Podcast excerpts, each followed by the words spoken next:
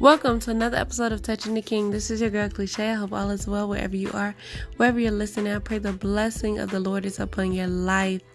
Amen. And I know it is. Why? Because you're listening in on today. All right. And as you already know, we are doing our wisdom nuggets. Today is Proverbs 28 because today's the 28th. We are going to be actually reading verse 21 in the Message Bible. And the scripture reads, Playing favorites is always a bad thing. You can do great harm in seemingly harmless ways. Amen. All right. So when I think about that, is it makes me think of a home. It makes me think of a home with children, and you have more than one child. Now, playing favorites can be very detrimental to the foundation of the home. All right. So think about if you have three kids and the middle child is ignored majority of the time. Nine times out of ten, they're going to assume that the parents have favorites, and that can break the family foundation. That can um, break trust. It can cause lack of communication. So many things can start to creep in when it looks like favoritism is taking place. Imagine if God was to show favoritism. I mean, technically, He gave Jesus Christ, His Lord and Savior, uh, our Lord and Savior, to help us in that category. But it's through Christ we have been saved. But because we are children of God, we've all been given access to the kingdom evenly as much as we wanted. God gave it back to us. All right, so therefore, He didn't have to choose his choose favorites. He gave us his favorite. He gave us his favorite. So now we have his favorite living on the inside of us. Amen. So we are all his favorites, right?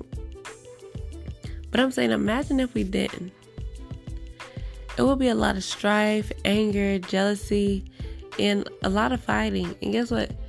Even with us having that understanding of knowing that we have Jesus, there's still fighting because people don't know the power. Sometimes we don't recognize the power and authority we already hold because we are a child of God and how much He does love us. Amen. Remember, my people suffer a lack of knowledge. But let's get back on topic. So, you don't want that spirit of jealousy to start to rise up in a family. Because, as we already know, jealousy is cruel to the grave. If we look at the story of Cain and Abel, and we can start in Genesis chapter 4, verses 3 all the way to verse 10. The scripture reads, And in process of time it came to pass, Cain brought of the fruit of the ground an offering unto the Lord. And Abel, he also brought the firstlings of his flock and of fat thereof. And the Lord had respect unto Abel to his offering, but unto Cain and to his offering he had no respect. And Cain was very wrath, and his countenance fell. And the Lord said unto Cain, Why art thou wrath, and why is thy countenance fallen? If thou doest well, shalt thou not be accepted? And if thou doest not well, sin lieth at the door.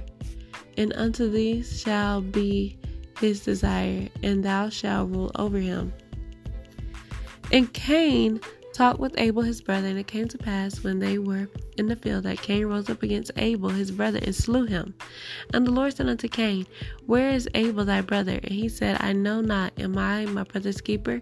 And he said, What hast thou done? Thy voice of thy brother's blood crieth unto me from the ground. Amen.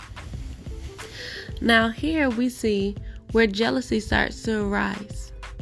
And you know, it's not because God favored Abel more is that Abel did justly and Cain did unjustly.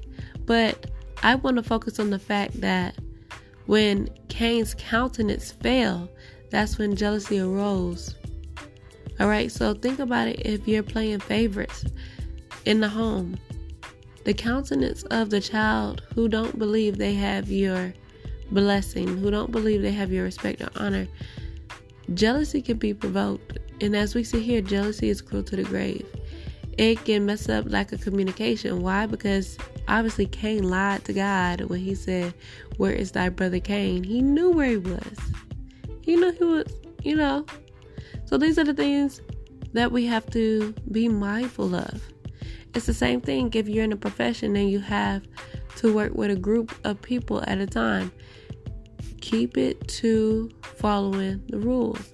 And when I say following the rules, what was right and what's wrong. And that's where, and that's what God did.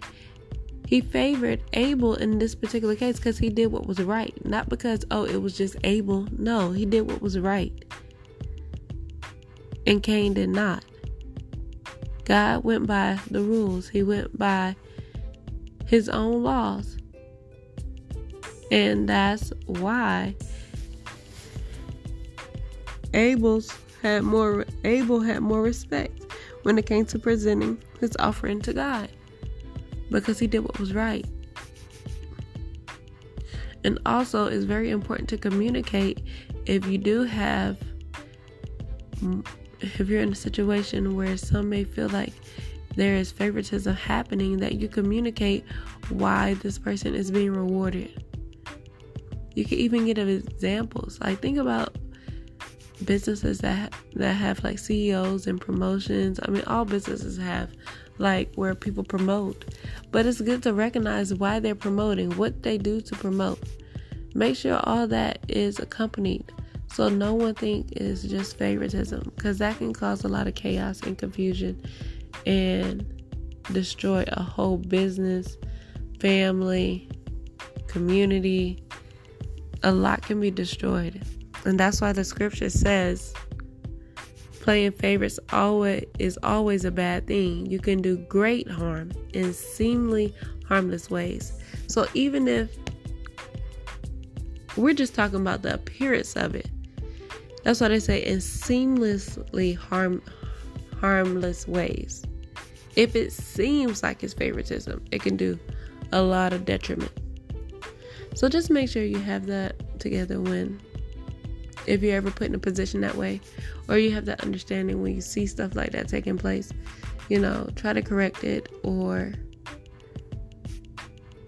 have an open mind when people are getting rewarded.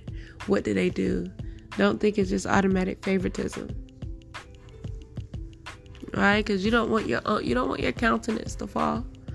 And that gives room to the enemy to access jealousy in your heart. You don't want that. Amen. So I hope today's message has blessed you all. I truly do. And I pray that everybody has a great night. And remember to, you already know, be vigilant, stay in prayer, and watch the hand of God move your life. Bye. I love you.